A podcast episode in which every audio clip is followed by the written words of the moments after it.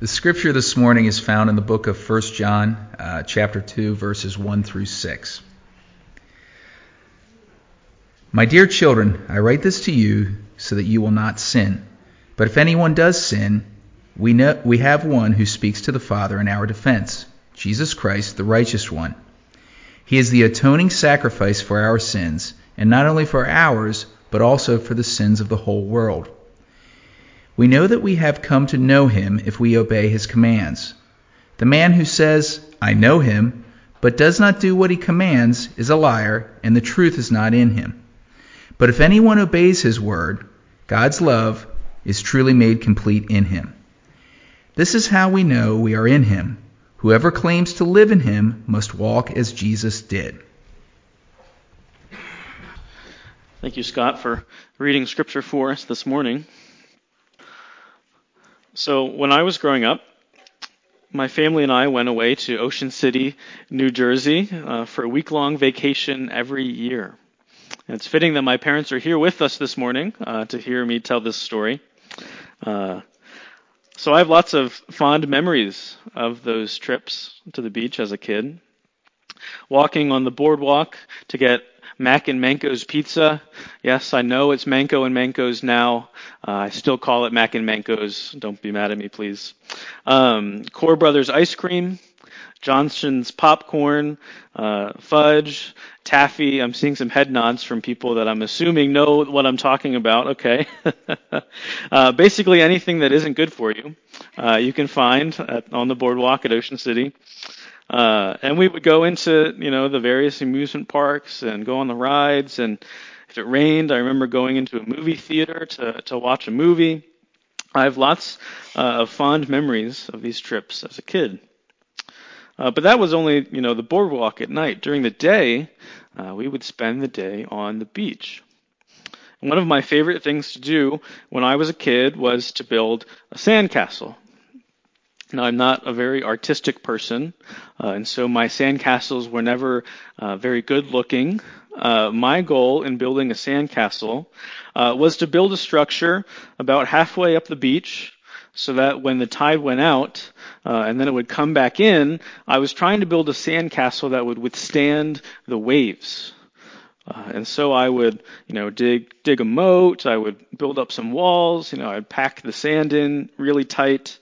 Uh, my goal uh, was to try, and obviously I never succeeded in that. The waves always ended up winning, uh, but I would try and build a sandcastle in that way. And as I would walk along the boardwalk at night, I would look out onto the beach to see if, you know, maybe my sandcastle was still there, or maybe someone else's sandcastle was there. Uh, but there was never anything, right? It was all just washed back to normal. See, what I realized from this uh, was that sand is not a very durable building material, at least in its natural state on the beach. Uh, no matter how hard you try and pack it together, uh, it still can't withstand the waves, and eventually it'll just fall apart. That realization that I made as a kid is the same realization that Jesus makes today as he closes his Sermon on the Mount in Matthew chapter 7.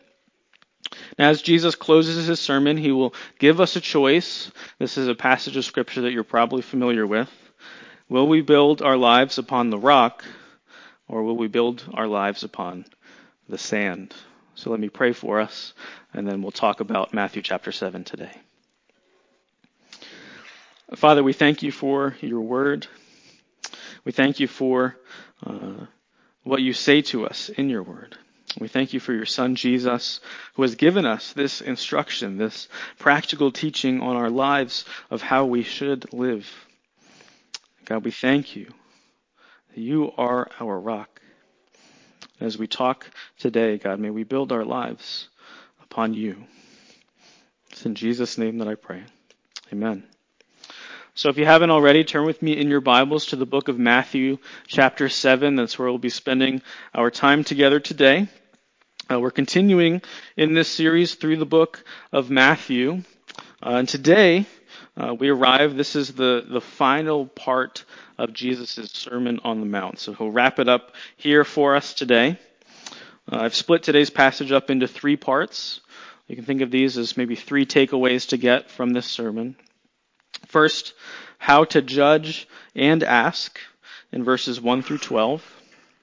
Second, how to enter the kingdom, verses 13 through 23.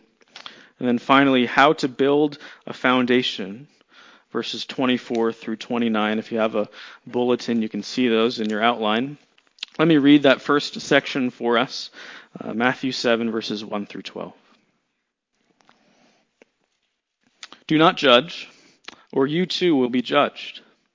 For in the same way you judge others, you will be judged. With the measure you use, it will be measured to you.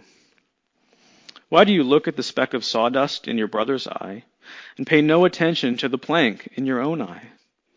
How can you say to your brother, Let me take the speck out of your eye, when all the time there is a plank in your own eye? You hypocrite. First take the plank out of your own eye, and then you will see clearly to remove the speck from your brother's eye. Do not give dogs what is sacred. Do not throw your pearls to pigs. If you do, they may trample them under their feet and turn and tear you to pieces. Ask, and it will be given to you.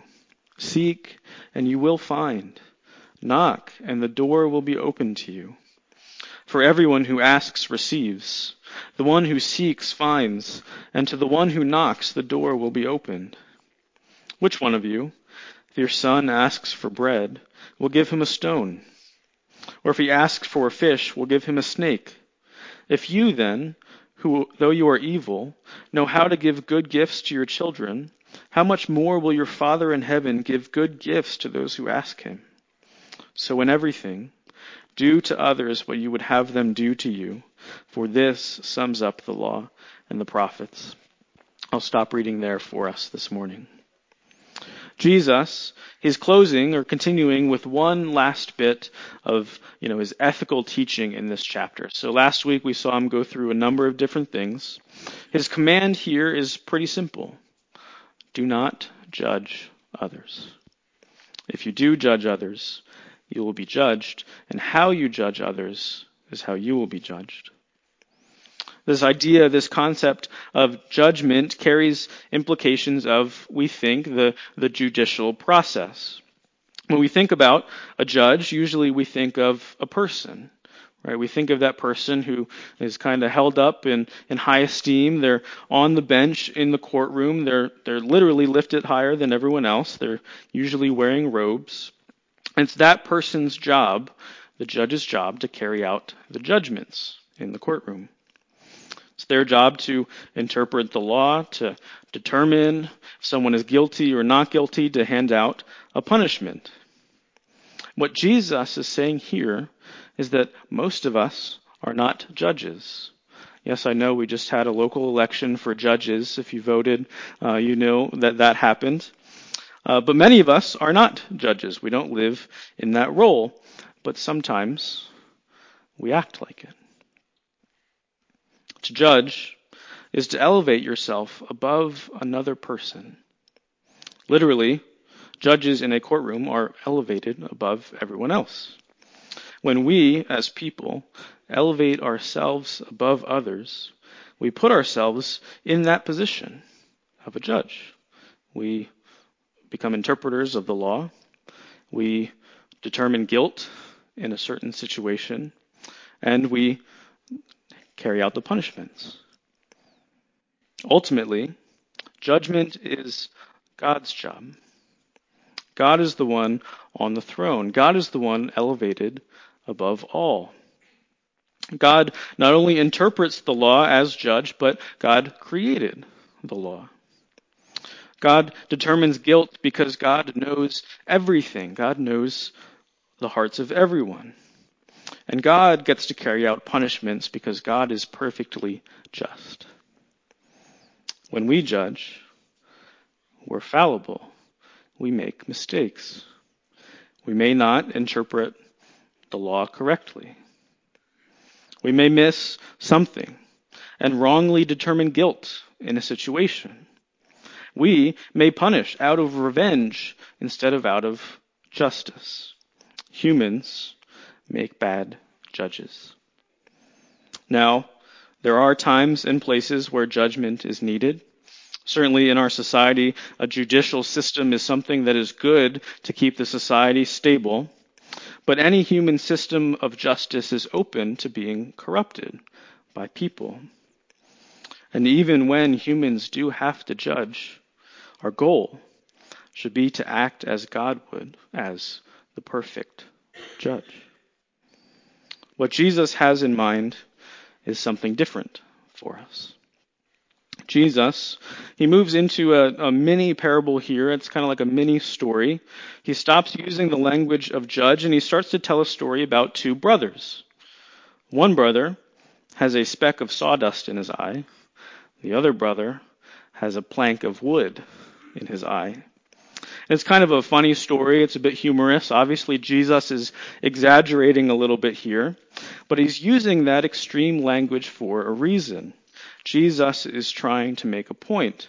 And his point is when we make judgments of other people, our first step is to evaluate our own lives before we criticize the life of someone else. If I'm going to point out a flaw in someone else's life, what flaws do I have in my own life? It is often the people who are ignoring their own flaws who love to point out the flaws in other people. Jesus was obviously talking about the Pharisees here, but this applies to everyone. Jesus says that first, you should work to remove those flaws in your own life before you try to remove them from someone else's. Once you do that, you'll be able to see clearly to remove the speck from someone else's eye. Notice how this is an interpersonal relationship, right? These are two brothers in this story, and they're handling this situation just amongst the two of them. And they're working, if they're brothers, then they're working from a place of love for one another. They're trying to make each other better. That, at the end of the day, is the goal of judging. In verse 7, Jesus, he, he kind of shifts finishes off that teaching, moves into a different teaching. This is a positive one. So he says, do not do this, but instead do this. He's telling people to do something. It's a saying that almost seems too good to be true. If we ask, we will receive. If we seek, we will find. If we knock, then the door will be opened to us. Jesus actually lists these things as commands. He's telling us to do these things. And these commands are in the present tense, which means that we should do them immediately and we should do them continually and often. It's implied that Jesus is talking about prayer here. He's talking about us praying for certain things. Because the only way that we can ask God for something is to talk to Him. And Jesus, he kind of moves into another mini parable here, another story. He tells a story about a father and a son. It goes through a series of rhetorical questions. Of course, a father won't give his son a stone if his son asks for bread. People know how to give good gifts to each other. Parents know how to give good gifts to their children how much more does God, our Heavenly Father, who knows us better than anyone, know how to give good gifts to us? And if He loves us, as He says that He does, if we are His treasured possession, His creation, made in His image, how much more will He want to give good gifts to us? Something that seems too good to be true. If we want good gifts from God, we have to start by asking. So often we think, well, this, this can't be true. We diminish what God wants for us. But we have to not just ask once, but pray persistently. To keep asking, praying with the belief that God will answer. Jesus closes this section with a, he has a one line summary of all of his ethical teaching. not only so far in this chapter, but also throughout the entire sermon. He says this So, in everything, do to others what you would have them do for you, for this sums up the law and the prophets. Here it is the golden rule, as it's come to be known. I actually had no idea that it was located here in Matthew and that we were going to be talking about it this Sunday, so this surprised me a little bit. Here it is, plain and simple, the golden rule. If you want a summary of all of the law and the prophets, if you want a summary of all of Jesus' teaching, this is where it comes from. Do to others as you would have them do to you. If you are thinking of doing something to someone else or for someone else, first think about what you would like to have done for you. This is an initial step that we must take if we want to treat others well. We must have foresight. We must have some self awareness to be able to answer this question. How would I want to be treated if I was in that situation? How would I want other people to interact with me? and from there work forward to how we act to other people.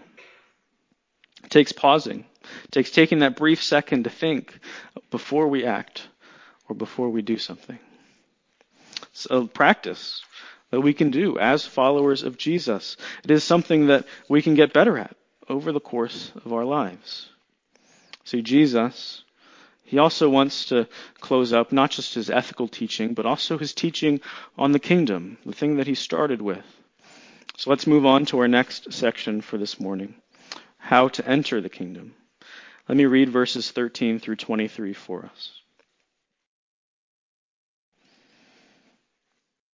Enter through the narrow gate. For wide is the gate, and broad is the road that leads to destruction, and many enter through it. But small is the gate, and narrow the road that leads to life, and only a few find it. Watch out for false prophets. They come to you in sheep's clothing, but inwardly they are ferocious wolves. By their fruit you will recognize them. Do people pick grapes from thorn bushes or figs from thistles? Likewise, every good tree bears good fruit, but a bad tree bears bad fruit. A good tree cannot bear bad fruit, and a bad tree cannot bear good fruit. Every tree that does not bear good fruit is cut down, thrown into the fire. Thus, by their fruit, you will recognize them. Not everyone who says to me, Lord, Lord, will enter the kingdom of heaven, but only the one who does the will of my Father who is in heaven. Many will say to me on that day, Lord, Lord, did we not prophesy in your name, and in your name drive out demons, and in your name perform many miracles? Then I will tell them plainly, I never knew you. Away from me, you evildoers.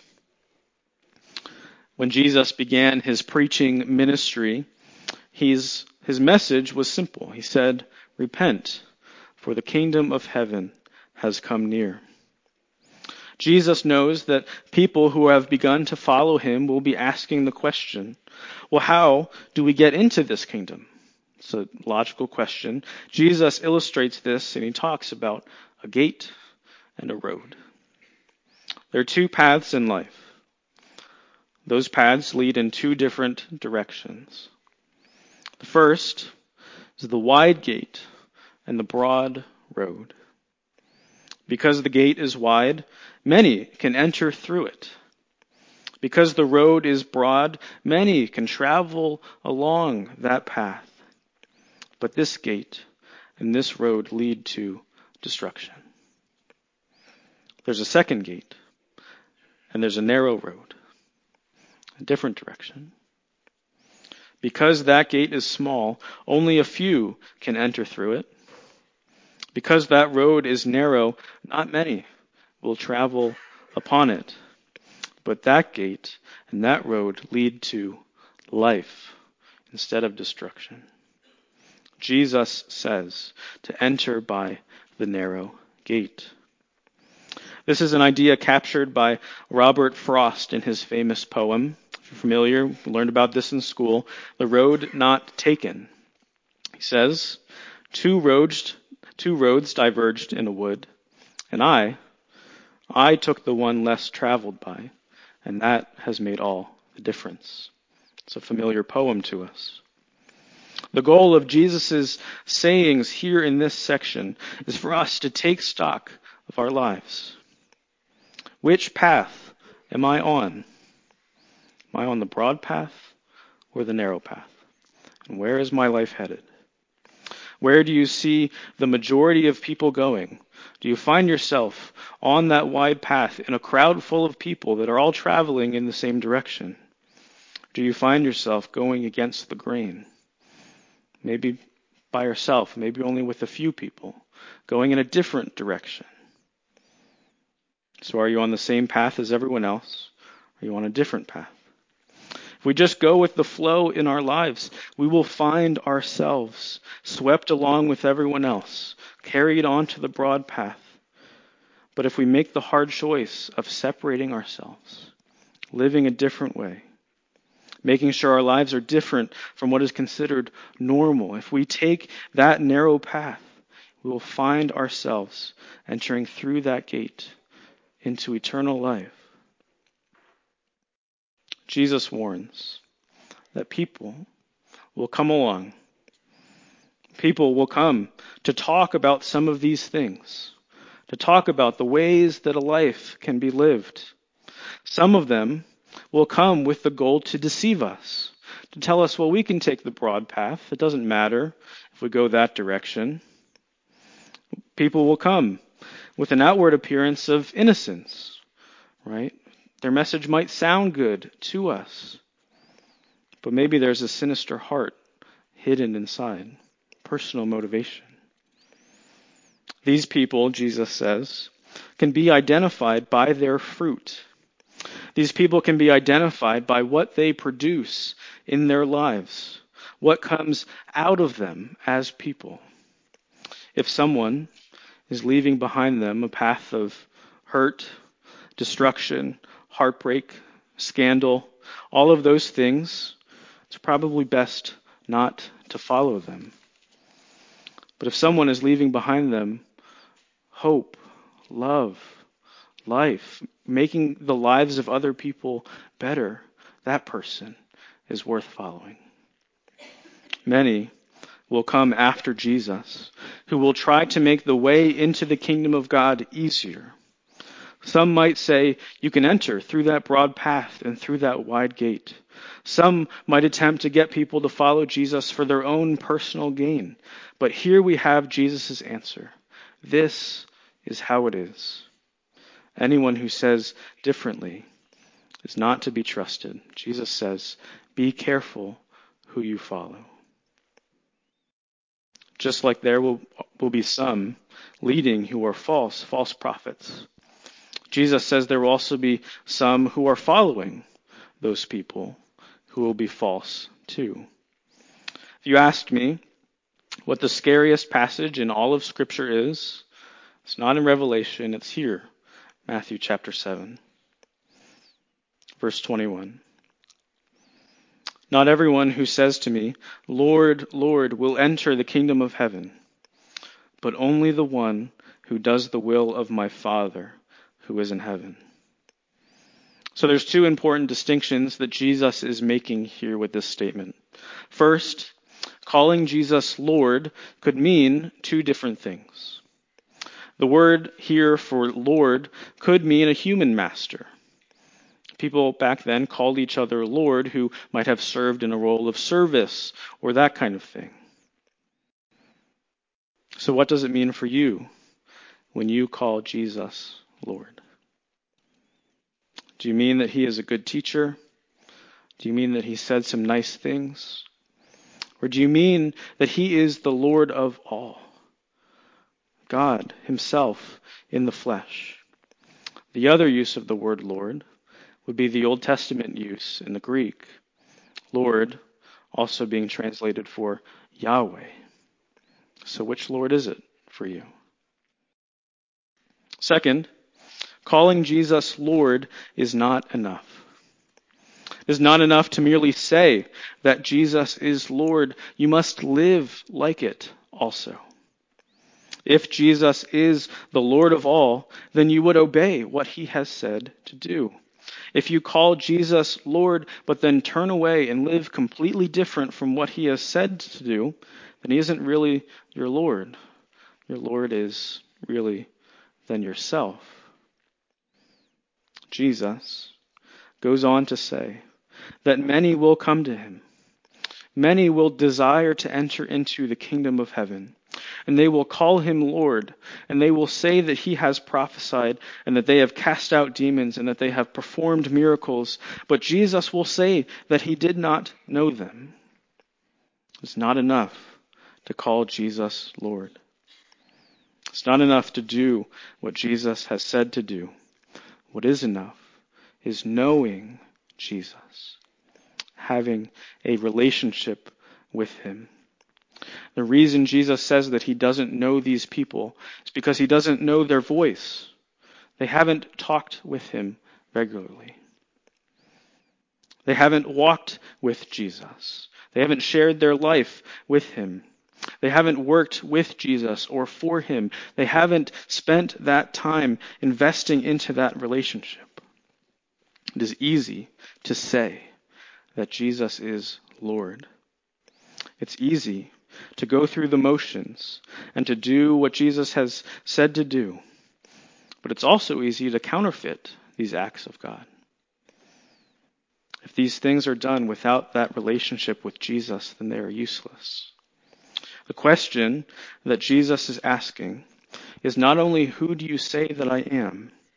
It's not only what do you do? The question is, do you have a relationship with me? If not, then how can you? What does it mean to have a relationship with Jesus? How do we do this? Well, thankfully, Jesus answers that question. Let's move on to our next and last section for this morning. Let me read verses 24 through 29 for us. Therefore, everyone who hears these words of mine and puts them into practice is like a wise man who built his house upon the rock. The rain came down, the streams rose, and the winds blew and beat against that house, yet it did not fall, because it had its foundation on the rock. But everyone who hears these words of mine and does not put them into practice is like a foolish man who built his house upon sand. The rain came down, the streams rose, and the winds blew and beat against that house, and it fell with a great crash. When Jesus had finished saying these things, the crowds were amazed at his teaching, because he taught as one who had authority, and not as their teachers of the law. So Jesus, he closes with one last parable here in this section. This parable is really a summary of his whole body of teaching in the Sermon on the Mount, his whole body of teaching in the New Testament. Jesus compares our lives to a house. A house, I don't know a lot about home building. House needs a foundation. Foundation gives to a house its stability and its strength. But you can choose to build that foundation on different types of things. Usually you want to build that foundation on the strongest thing. You can choose to build a foundation upon the rock, or you can choose to build a foundation on the sand. Jesus knows that in our lives there will be trials, there will be hard times, there will be suffering, and sometimes we will despair over those things. Jesus compares those hard times to a storm that beats upon the house with wind and rain and creeks or streams that rise with that storm. When those storms come, it is the foundation that will be tested. If the foundation is strong, if the house has been built upon the rock, it will withstand the storm. But if the foundation is weak, if it is built upon the sand, then the house will crumble. Jesus is saying that our lives need a strong foundation. The strongest foundation we can have to build our lives upon is Jesus' teaching itself. This teaching that he has just finished talking about. Not just on the hearing of his teaching, but also in the putting into practice of his teaching. If you want to withstand the storms of life, then you must build your foundation upon the teaching of Jesus. The teaching of Jesus gives us what we need to live a good life and to enter into the kingdom of heaven. It is His teaching that gives our lives strength and stability. This morning, do you feel battered by the storms of life? Is the wind blowing against you and blowing you this way and that way? It's a good time to check the foundation. What is your life built upon? Is it built upon the rock? Is it built upon the sand? Are you like me, as a kid on the beach, trying to build that sandcastle over and over again, desperately trying to withstand the tide that is going to come in and that the sandcastle can't withstand? See, Jesus, He doesn't give us His teaching to, to weigh us down. Jesus gave us His teaching in order to set us free. Jesus knows that if we put into practice these things, if we live out the Sermon on the Mount, our lives will be better and not worse. Doesn't mean that we'll never go through anything hard, but it means we'll be able to withstand it. The teaching of Jesus is not a burden, it's a gift. When the ultimate storm came upon Jesus in his life, when Jesus went to the cross to die for us, God's judgment was poured upon him. Jesus took the sins of the world onto himself. He was ready. He had put into practice these things. He had lived them out perfectly. He had laid his foundation upon the rock. Because he did, he remained obedient. He stayed on the cross. And through his death and resurrection, we can now take that narrow path. We can enter into that small gate. We can receive eternal life. See, Jesus did not ask us to do anything that he hasn't already done. He gave us the example to follow. Jesus took the narrow path. Jesus entered in through the small gate, and he opened it to the rest of us. The only question for us is will we follow him? Let me pray for us. Father, we thank you this morning for your Son, Jesus. We thank you for this teaching. We thank you for the life that he lived. We thank you that we can enter into your presence, into eternal life through him and in what he did for us. Father, may this section from your word this morning, may it be a reminder to us of how we should build our lives. May those who have a strong foundation be comforted. May those who may have a weak foundation see this as an opportunity to rebuild. We thank you, God, for this morning. It's in Jesus' name that I pray. Amen.